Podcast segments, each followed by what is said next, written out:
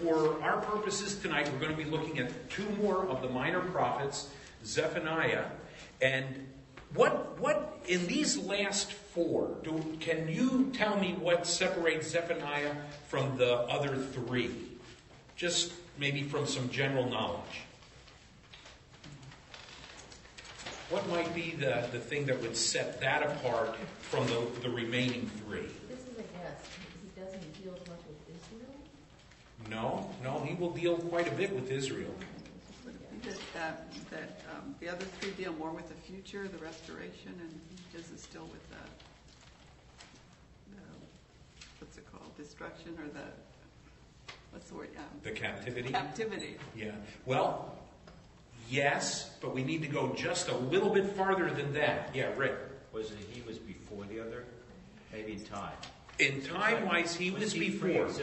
He is still pre exilic, but when you get to the last three, they are post exilic, which means his writing was still before the fall of Judah to Babylon, and the last three all deal with the events that occurred after the Israelites from Judah came back into the land. So he is pre exilic, they were and are post exilic. So when we look at them, that's going to kind of give you a little bit of a time frame uh, as to how this all unfolds. If you were to look at the, the person Zephaniah individually, what, what are some of the little details that we can know about him? Well, if you look at his genealogy, he was a descendant of the royal line of David. Uh, I think it's like his great great grandfather or great grandfather, I'm not exactly sure which, was, uh, was Hezekiah, the king. Um, what do we know about Hezekiah? Um, can you tell me about the background? Yeah. Yeah, do you, do you know what who Hezekiah was? Well, I have the background in my Bible. What's that? I do have the background in my Bible. The background? Yeah. Can you tell us what it says about him? Um, Zephaniah ministered to Judah during the years before total destruction comes when the young Josiah is king. Josiah begins as a very good king. Okay, And- Tim, hold on. You're going further than I wanted to Yeah. go right now. You're giving some answers for just down the road a little bit. Okay, I just want to get some information about Hezekiah. Hezekiah was one of the few of the good kings in the northern or in the southern tribe. Um, he was one who, to a large extent, um, helped maintain the integrity of the, the southern tribe. Was he the one that uh, was sick? Yes. Turned And he had 15 more years? Yes. And Now- then he showed everybody everything in this kingdom? Yes, there were emissaries that had come from Babylon, and he showed them all of the wealth, and he showed them um, probably a whole lot more than that, because he showed them everything. And then the prophet told him that was a really foolish thing to do, uh, because later those emissaries passed the word along, and the Babylonians came back to, to conquer the southern kingdom. But all of that was still part of God's plan anyway. They were going to be judged. So, this, this prophet, Zephaniah, was a descendant of Hezekiah, and he was in a time frame, he would have been a contemporary of Jeremiah, and who, who was another prophet that was a contemporary of Jeremiah's?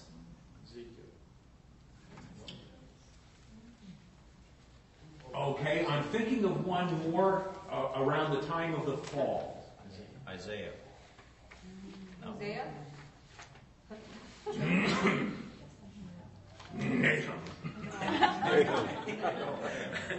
the Nahum the prophet, because you remember Nahum talked about the fall of the Assyrians um, from uh, Nineveh. Uh, first, Jonah went and preached, and it was a revival, and then about 70 years later, the people of Nineveh went back into their sinful behavior, and judgment fell upon them, and Nahum was the prophet at that time. So, this uh, Zephaniah would have been prophesying right around the time of Jeremiah and Nahum. So that kind of gives us a little bit of a background uh, related to the man. Now let, let's take a look at our notes. He was a pre exilic prophet from Judah, which was the southern kingdom. And he wrote during the reign of Josiah. Now, Do you, can you tell me anything about Josiah? He was eight. Reg? He started to reign when he was eight, I think, Yes. pretty young. He was very young when he began to reign. Do you know who his father was? Or his grandfather? Amon was his father, and his grandfather was Manasseh. Manasseh. What kind of kings were Manasseh and Amon? Bad. Evil kings. Now, Manasseh did demonstrate a degree of repentance toward the end of his life, but it did not reverse the direction of the kingdom. By the time Manasseh was finishing up his reign as king, the people had degenerated in their behavior to the point where judgment was going to fall, and his son Amon took it even farther. There was essentially no moral restraint uh, within the kingdom, and so it was just a horrible environment spiritually. But when Josiah ascended the throne, he ascended when he was eight years old. And probably for the first eight years of his life, we, we don't have a whole lot of information about what happened. But then, right around the time that he was 16, so we're talking about a young man, he began a spiritual quest that brought about a very shallow spiritual revival in Judah. It resulted in the delay of the judgment falling, but there was not really a turning of the hearts that went deeply. Uh, Josiah, yes, his, his desire for the Lord was deep, there's no question. But the people who, I guess you might say, more or less conformed to the direction that he was going in, in his own spiritual walk, they did not have the same genuineness. So that when he died, uh, when he was no longer the king, they just went right back to the old way of living.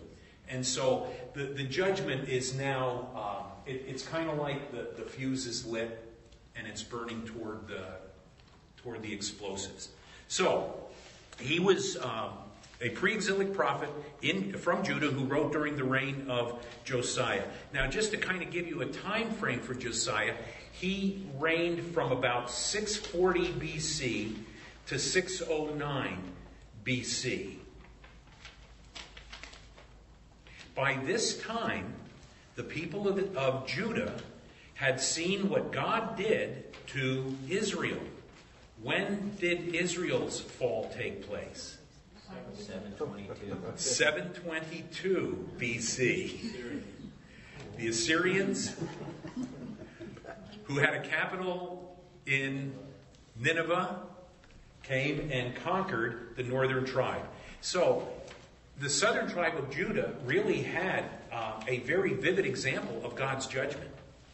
And now they are beginning to get the same message that the northern tribes got. Your, your behavior is going to bring judgment. You are going to fall. They just didn't believe it. And so they continued on in their uh, rebellion against the Lord. And within a short period of time after Josiah is no longer the king, he's followed by Jehoiakim, you remember, and then you get down to Zedekiah, and by the time you get to Zedekiah, the, the whole thing collapses. Reg, in what year? Up north or down south? Down south. 586. 586 I, I BC. misunderstood when you said Israel, and I was thinking north south. It is, well, you know what? It is uh, confusing. Yeah. It- When, when you speak about Israel, depending on the time period, it's the whole country. Yeah. Then another time period, it's just the northern tribes. Um, what, what's another, what are two other designations by which the northern tribes were identified? Samaria. Samaria was one, and Ephraim was the other. So when you're reading in the scriptures, if you see uh, Samaria being spoken of, prior to, prior to the fall to the Assyrians, it is speaking about the ten northern tribes. After that, it is speaking then about the mixed race that followed. Uh, if you see Ephraim referred to, that is also the makeup of the ten tribes. Ephraim was the predominant tribe in the north. So it, it It can be a little bit confusing, but if there are a couple things that you just kind of keep straight, you'll, you'll find yourself understanding a whole lot more about it. And then, of course, when it refers to Judah, it's speaking about the, the southern tribe. All right. Uh, for what was Josiah's reign noted? Well, we've touched on that. It was a period of revival. A period of revival. And then the prophecy itself begins to unfold. And Zephaniah is a relatively short book. You're dealing with three chapters here. And when you read through the first chapter, you begin to understand why God is going to bring judgment upon him. And he reveals that. In the first chapter, Zephaniah deals with the judgment that will befall Judah because of its idolatrous practices. They began to embrace the religious processes of the people around them. And they became involved in idolatry. Do you know what God they worshiped? Baal. God was especially displeased with the fellowship of his priests with the priests of Baal. Because with that fellowship came compromise. What, what they did was they would, uh, they would combine Judaism with Baal worship. And you still see a lot of that even today, like this morning when uh, our missionary guest was talking about uh, the influence of Catholicism and how that is often connected in many ways with um, idolatry, especially in uh, South American countries, at least that I've seen, and you've, you've probably seen that, um, even with, um, in some cases, demonism. Uh, the Haitian community battles with that with um, voodoo in comparison. You know, when they, they brought the voodoo and everything else over here, and they still practice that, even though you know you come to a Baptist church or any of the other churches, they'll still practice that in the afternoons. Right, they'll go to the church service in the morning and then do voodoo in the afternoon or evening. Uh, when I was down in Peru, this was many years ago, there was a, a festival, uh, and I can't remember what city we were in. It was not Lima. It was one of the other cities we visited. And there was a big religious festival, and the crowd was carrying, uh, they, they will have on these poles like little boxes, and then inside the boxes there will be saints, and they'll be like Mary, and uh, I think even at times they'll even have images of Jesus. And they will carry them, and there'll be trumpets blowing, and the people will be all hooping and hollering around. And it's, it's a big religious thing that is promoted by Catholicism, and even the military is involved in it. They are coming along with the procession. And then when that procession's over, then they go to their idolatry. And uh, what they did was they, they had this square where there was a tree, and they hung all kinds of things in the tree. They hung money in the tree. Did you ever see a practice like this down south? they filled the tree with money and with candy because what, what they would do is they would get guys to take swings at it with axes, but the guys were all drunk. And they, uh, it was just, it was pitiful. But then the guy that finally was the one that landed the last blow on the tree, when the tree came down, then the people all rushed in. And the kids rushed in to get the candy, and the people rushed in to get the money. And the guy that actually put the last blow in, he had the privilege of paying for the event the next year, which took a huge part of his income. I guess that's why you have to get drunk in order to do that. so, so this, I mean, we're, we're not talking about something that is not even uh, observable today. That's what the, the people in Judah were doing. They were mixing Judaism with Baal worship and as a result, they were compromising the standards that God had established in His Word, and God said, Enough, there is going to be judgment. So, in that first chapter, we have the focus on that. Then, Zephaniah next turned his attention to the judgment of the nations. And this is rather interesting because when you get into the second chapter and you move into chapter 3, I think it's up to verse 8, where the, the break takes place. Yeah. Uh, ending with verse 7. There continues to be a declaration of judgment but it's going to fall not only upon the people of Judah, but it's going to fall on the nations around Judah. And there's some specific nations that are identified. And, and if you want to make a note of this, you can. The Philistia was identified as going to be recipients of judgment. In fact, the judgment on them is going to be so severe that they are going to lose their identity forever. They are destroyed. The Philistines. Uh, Moab, which was a people on the east side of the Jordan River, uh, in the southern uh, area. Uh, judgment was going to come down upon them as well as upon Ammon. Now, Ammon was directly to the east of Israel, and it's where the country Jordan now is, and the capital of Jordan is Amman. From Ammonites prior to now Amman, Jordan, is uh, the capital of, of Jordan. And then, interestingly, Ethiopia was going to be judged. And then finally, Assyria was going to be judged as Cush well. is Ethiopian? Cush and Put, yeah. Cush, do you have Cush there? I have Ethiopia. Cush, So that's Ethiopian? Yes. And then finally, Assyria.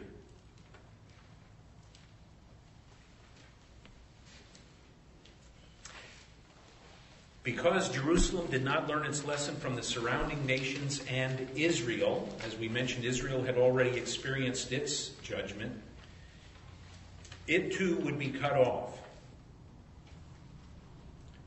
But then, very interestingly, as you get to the third chapter, beginning at verse 8, there is a shift that takes place. And the coming judgment is spoken of, and the reasons for it in the first chapter. In the second chapter, moving into the third, there's the extent to which the judgment will fall. But once the cleansing has taken place, there's going to be restoration. And so, hope was given with the revelation that God's chosen people would be saved, gathered, and restored to Palestine.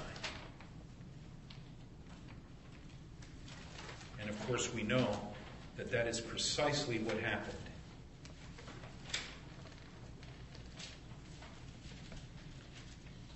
And that's pretty well the extent of the book. Um, some people have said this if you want to see a general overview of God's working with the people of Israel, uh, speaking now specifically of Judah, you'd read the book of Zephaniah because it takes you through very, in a very abbreviated fashion, things that are revealed in a variety of the other prophetic writings, where they go into a lot of detail. Like if you read through Isaiah and Jeremiah, there is a continual plea that God is making to the people of Israel and to the people of Judah concerning their behavior and the need to turn. And it's over and over and over again, and they don't turn and they don't listen. And God sends the prophets with a variety of different uh, symbols that, that they use to, to show that the judgment's coming, and it never it never really sinks into them, and, and as a result, the judgment comes. When you read Zephaniah, it's here's what you're doing, here's what's coming, and when it's over, here's what I'm going to do. That's in essence what Zephaniah is. Okay?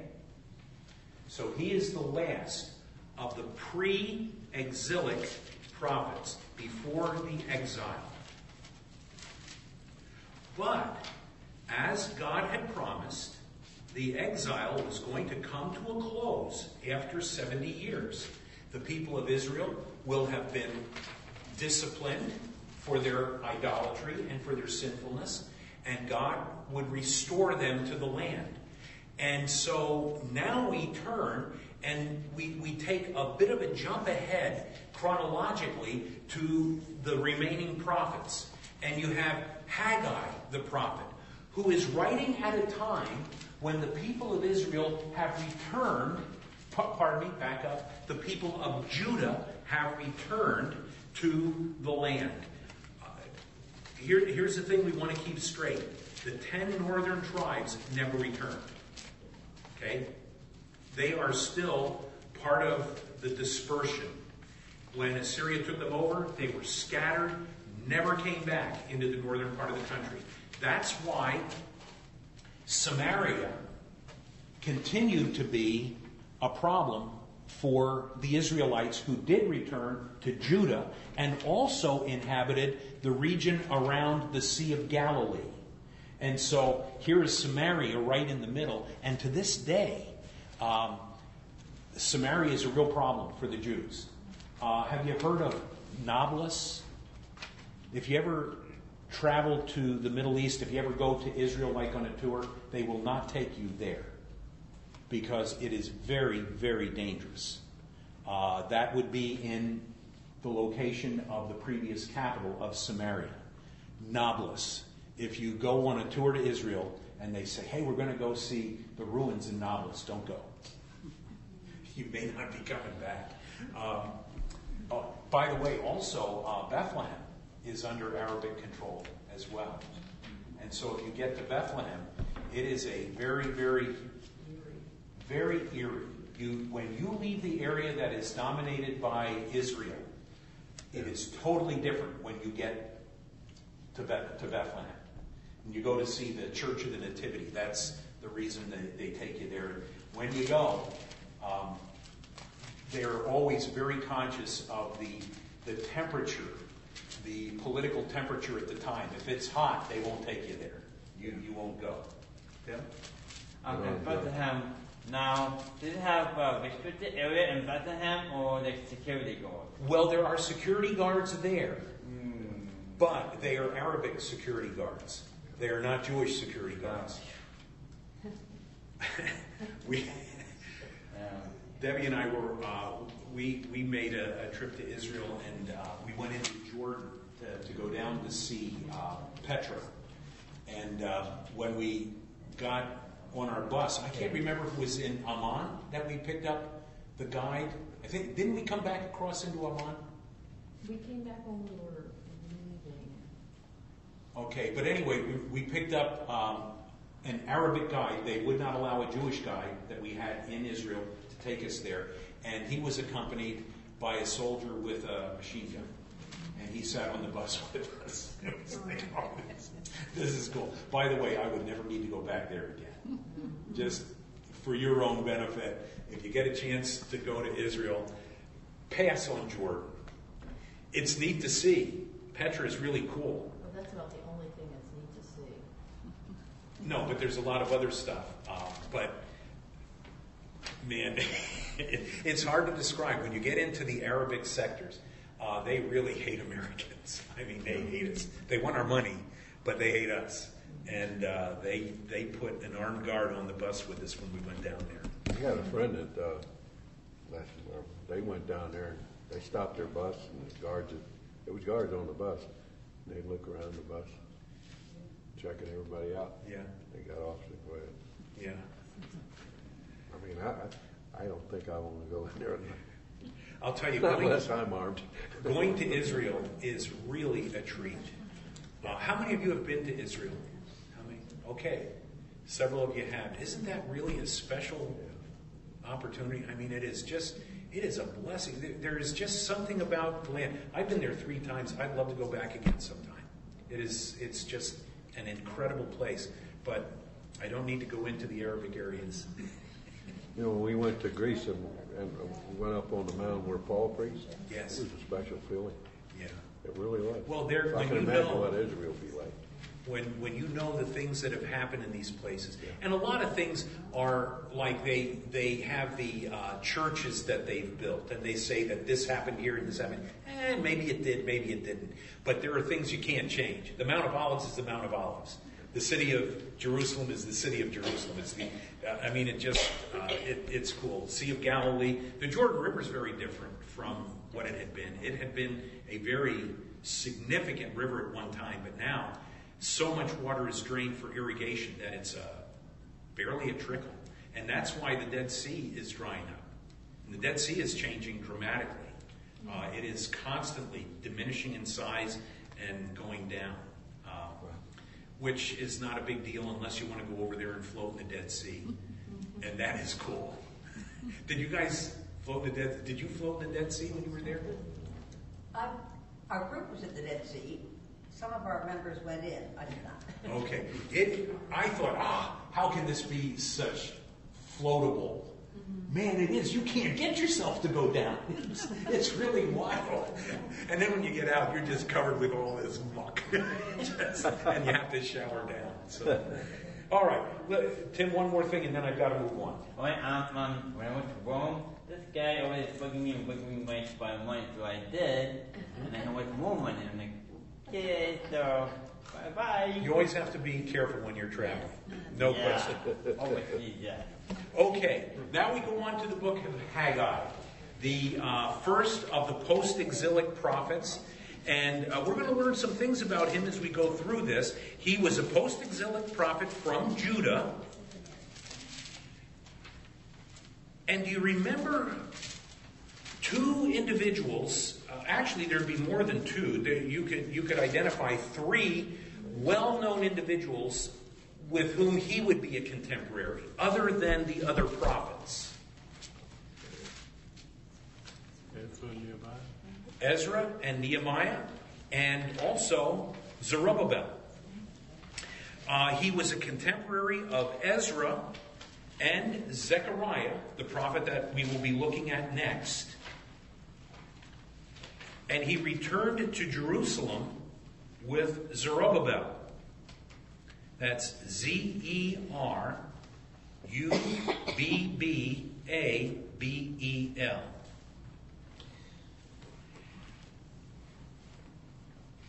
And he returned with the group that went back in 536 BC. That was the first group that went back.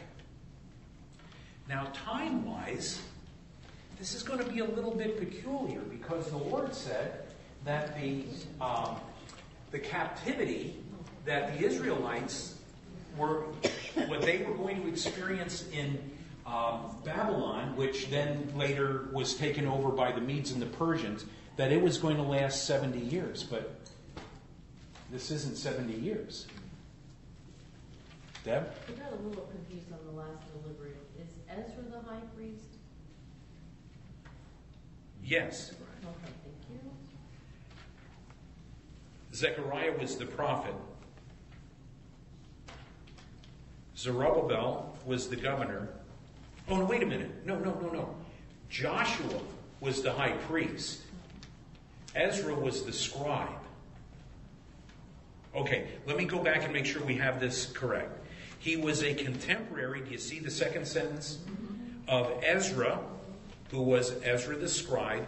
Let me just throw this out to you. Ezra is believed to have been the, uh, the writer who pulled the Old Testament books together. People wonder, well, how were the Old Testament books ultimately drawn together? And Ezra is given credit for having done that. And he is identified as Ezra the scribe. Uh, and Zechariah, the prophet, and he returned to Jerusalem with Zerubbabel, the governor. He had been given the permission to return and to begin the rebuilding process of the temple. And Joshua, the high priest. Now, that is not the Joshua of the Battle of Jericho fame. He is long gone. This is another Joshua, the high priest, to help restore the city and rebuild the temple. Yeah, I did fit, I, I quit in the middle of the sentence. I'm sorry.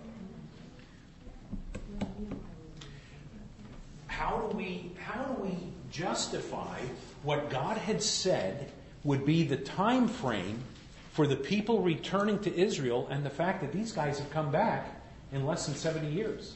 This is 536. You remember it was 586 that Jerusalem fell, Judah fell. Uh, I'm just gonna take a guess. Wasn't it because they were taken captive in different times? The captivity started before five eighty-six. Okay. I mean, part of the people were taken away Yes, Daniel went in the first group, then there was a second group that went, and then the final group went in 586 BC. But I don't think that that's going to give us our final answer for this, though that is a very good observation. Mm-hmm. Is it based on when the temple was actually completed? Yes. It's when the temple was completed. Because here's what happened. When the people of Israel came back, and as you go through the book of Haggai, you'll see this. An accusation, and, and I'll get to the blanks in, in just a minute, but let me, let me explain this to you. When they came back, you remember that they faced a lot of opposition? Do, do you remember that? Okay. There were people, that, pardon me? When they were building the wall. Well, even the temple. Mm-hmm. You remember that there were those that said, "Hey, let us build along with you," and then they then they got into all these different problems trying to build. Well, what happened was the people became discouraged and they stopped building. And the period of time was 16 years that they stopped. And it was then that Ezra came with his message that basically chided the people because what they had done in those 16 years was they began building their own houses. And not that it was wrong for them to build a house, but they poured all of their energy and all of their finances into building their own places. And they completely forgot about the house of the Lord. And so Ezra came and said, You guys, hey, listen, you need to, to do what God has called us to do. Don't you know what we have just been through? And here's the neat thing they responded. Even though they had made a bad decision in choosing to walk away from the, the reconstruction of the temple, it, they did follow through. Now, do you remember that there was a bit of a problem with the temple that we read about in one of the, the uh, earlier historic books? Do you remember what the problem was? Well, weren't, weren't the ones that had seen the first one disappointed because this other one did not look anything like the first one? There were people who were taken captive who were still alive when they were returning to the land. Those who had been taken captive earlier are now 70 years older. And they are looking at the foundation of the temple, and the Bible says that when the foundation was laid, there was a huge uproar. But it was a twofold uproar. Those that had never seen the temple were filled with joy, and they were rejoicing that the foundation of the temple had been laid, and they were now being uh, able to, to come back to worship God the way He had called upon them to. But the people that had seen the temple were weeping because they were disappointed. Because the temple foundation looked nothing like the temple that had been built under Solomon's reign. So, by the way, just something for you to keep in mind. If you do go to Israel, one of the things that the guides like to do is they like to trip, trip you up on things. They like to show you how dumb you are. Did you guys notice that when you were there? Oh, we had a guide. He, he would ask us questions just to show us that we didn't know our stuff. And I kind of think we knew our stuff. But anyway, um, he, he implied that uh, we all believe that the temple that's there now is the one temple that's always been there. Well, no. Solomon's temple was destroyed. This is going to be identified as Zerubbabel's temple. Guess what happens to this? It gets destroyed. This time it's going to be destroyed by the Romans. And then another guy comes in and builds a temple by the name of Herod. And that temple was also destroyed. And so, I'm sorry, his was the one that was destroyed by the, uh, by the Romans. So you have all these temples being destroyed so that there have been three temples, and the next temple to go up is going to be the eternal one. And it's going to go up on what location? Dome with a rod. The dome of the rock. Well, the Dome of the Rock is there right now, but what's the name of the place? Mount Moriah. Mount Moriah. Some very important things about Mount Moriah. It's where David chose to offer sacrifices and to worship the Lord. It's the place where it's traditionally believed that Abraham went to offer Isaac. And in the Muslim tradition, it's the place where Muhammad ascended into heaven from the rock where Abraham offered or was about to offer Isaac. So it's kind of a heavy duty place. Yeah, Reg. You call this the eternal temple? Well, it's going to be, yeah, uh, the Lord is going to build the temple. Yeah, it, it's not going to be uh, a human. But is it going to last forever? Well, Here? you know, we have a new heaven and a new earth Yeah, coming. yeah. That's why I'm saying, Yeah. why would this be eternal if it's on earth here, right? Well, okay. Take it back. No, no, I, I don't want to take it back. Because I believe that the millennial temple is. Millennial is not eternal, though. Millennial. That's millennial, but then. Well, no, the millennial temple only identifies when it is, when it is established. But I believe that that temple is going to last through the replacing of heaven and earth.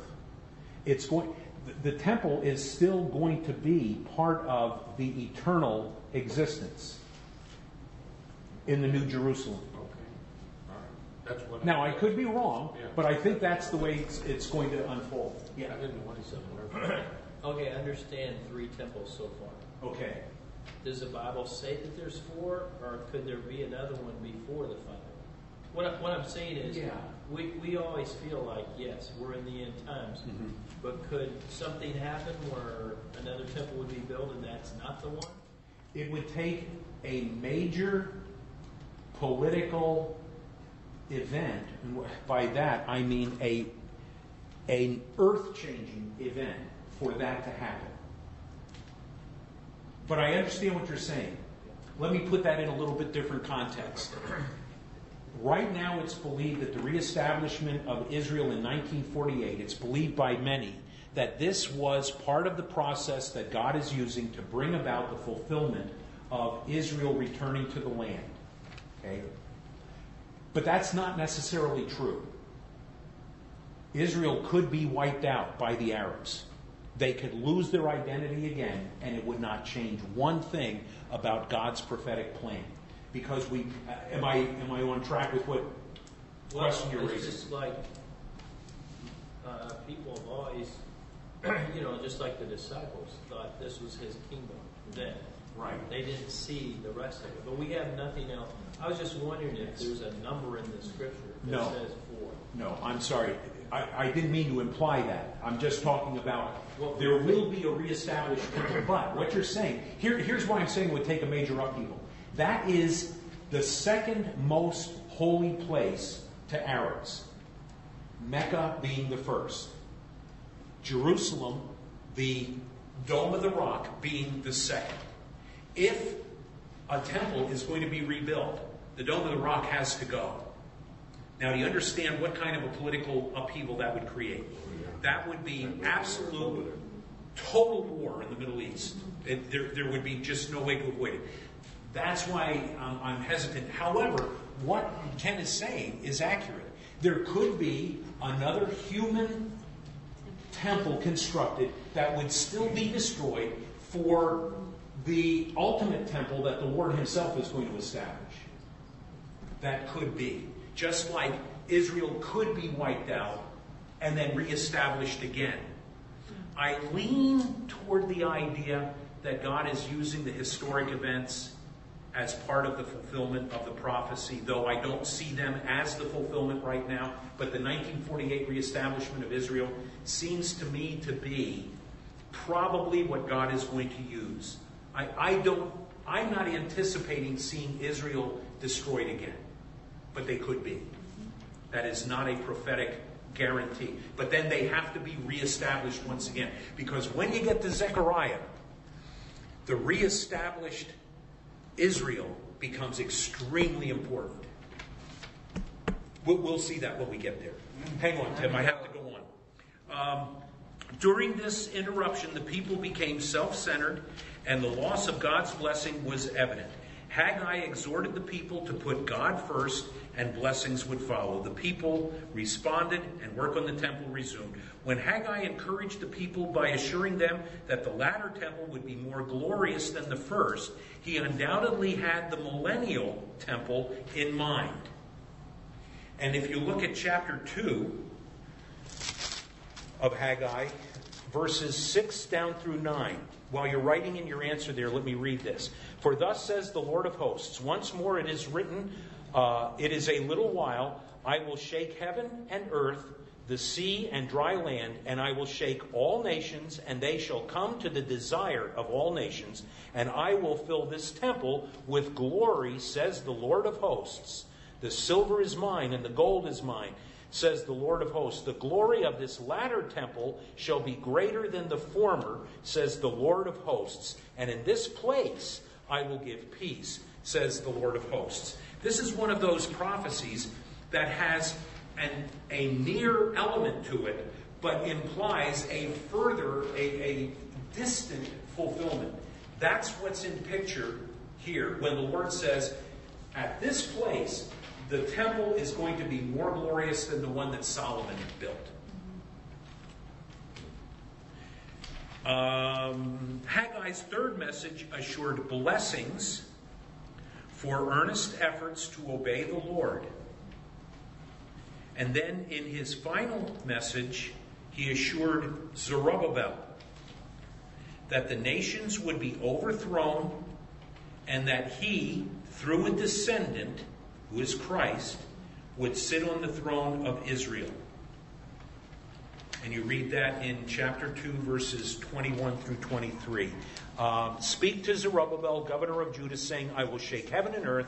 I will overthrow, uh, overthrow the throne of kingdoms. I will destroy the strength of the Gentile kingdoms. I will overthrow the chariots and those who ride in them. The horses and their riders shall come down, every one by the sword of his brother. In that day, says the Lord of hosts, I will take you, Zerubbabel, my servant, the son of Shealtiel, says the Lord, and will make you like a signet ring, for I have chosen you, says the Lord of hosts. And as you look at the genealogy of Jesus, you find this in chapter 1, verses 12 and 13 of Matthew. You find this reflected in the genealogy of Christ. When was the temple finished? 516 BC. 70 years from the Babylonian captivity. The 70 years that God had promised in the book of Jeremiah, in the book of Daniel, and now it has come to pass. Deb. Did you mention who interrupted the work? I didn't get that It, either. it was, I don't think I.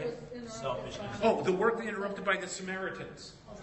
Yeah, the Samaritans. The- You remember I said that any time after the captivity, it was the mixed breed who were the Jews mixed with the others that Assyria had sent into the land to inhabit the land, and that's why the Jews hated them. Remember we talked about how the Jews in the south and then also up in the Sea of Galilee area, now we have Nablus in between, which was Samaria. Okay, uh, there's a lot of facts there. I'm sorry. Sometimes I just get throwing these things out, and feel free to stop me if, if it's not making sense. Any questions about what what's unfolding here? You said uh, Ezra was involved in putting together the canon of the Old Testament, and selecting the books. And these three are the only post-exilic? Yes. Were any of their prophecies fulfilled prior to the time that Ezra was involved in selecting them for the canon? Any of the Old Testament prophets? any of these three prophets' prophecies? Yes, um, right here with Haggai, when he promised that there would be blessing returning to the people of Israel, they were mightily blessed from the time they returned until the rejection of Christ, even under the hand of Rome. Now, they still didn't like anybody else being over them. There was the period of the Maccabees and the rebellions that took place. But as a people, they were back in their land. They were dwelling under another government, but there, there were not wars going on inside Israel. So, yeah, but, it, but not the ultimate fulfillment. The ultimate fulfillment comes with the establishment of the kingdom. Okay, anything else? Okay, see you all later.